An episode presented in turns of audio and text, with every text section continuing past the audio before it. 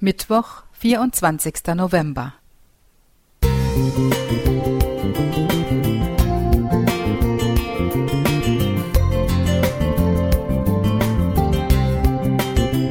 Ein kleiner Lichtblick für den Tag.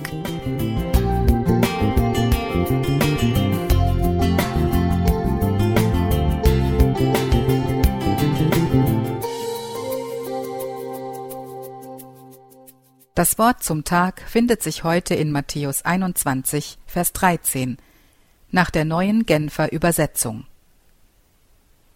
Es heißt in der Schrift, Mein Haus soll ein Haus des Gebetes sein. Während seines Lebens auf dieser Erde besuchte Jesus wiederholt den Tempel in Jerusalem. Schon als wenige Tage alter Neugeborener wurde er dorthin gebracht. Als zwölfjähriger Junge verblüffte er seine irdischen Eltern, als er vom Tempel als seines Vaters Haus sprach. Bei einem späteren Besuch erfasste ihn Zorn, als er sah, wie aus dem Bethaus eine Räuberhöhle gemacht worden war. Leute mit gierigen Augen machten im Tempelbereich Geschäfte, und der Kommerz übertönte die Gebete. Gerade in diesem Engagement für den Tempel zeigte Jesus seine Wertschätzung für das Gebäude und besonders den Zweck, für den es erbaut worden war. Dabei spielte es für ihn offenbar keine Rolle, dass König Herodes der Große, intrigant und blutrünstig, der Bauherr war, der hier eher aus politischen denn aus religiösen Motiven große Summen investiert hatte.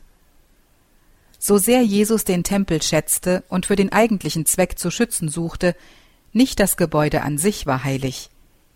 Die Nähe Gottes wurde nicht durch Gegenstände wie etwa die Bundeslade garantiert. Heiligkeit entsteht durch die Gegenwart Gottes, nicht durch Riten oder Regeln. Darum redete Jesus gegen Ende seiner Zeit auf der Erde vom Tempel ganz anders. Statt mein Haus, sagte er nun, seht, euer Haus wird verwüstet und verlassen sein. Matthäus 23, Vers 38, neue evangelistische Übersetzung. Vor kurzem noch hatte er für den Status als Bethaus gekämpft, jetzt ist es nur noch euer Haus. Die Gegenwart Gottes ist gewichen, obwohl äußerlich alles noch so war wie zuvor. Was bedeutet das für uns heute? Weder Räume noch Gegenstände an sich sind heilig. Heiligkeit ist da, wo Gott gegenwärtig ist. Er kann Räume heilig sein lassen, wo wir es nicht vermuten würden. So beehrte er selbst den Tempelbau des gerissenen Königs Herodes mit seiner Gegenwart. Unser Wohnzimmer kann durch die Gegenwart Gottes heilig werden, wie auch unser Auto, aus dem wir heraus zu Gott beten, wenn wir unterwegs sind. Entscheidend sind Ehrfurcht und Achtung dem heiligen Gott gegenüber, nicht bestimmte Riten oder Gegenstände. Wir dürfen wissen, wo auch immer wir sind, können wir in einem geistigen Bethaus sein. Wir sind bei Gott jederzeit mit unseren Anliegen willkommen und werden gehört. Nutzen wir diese Möglichkeit.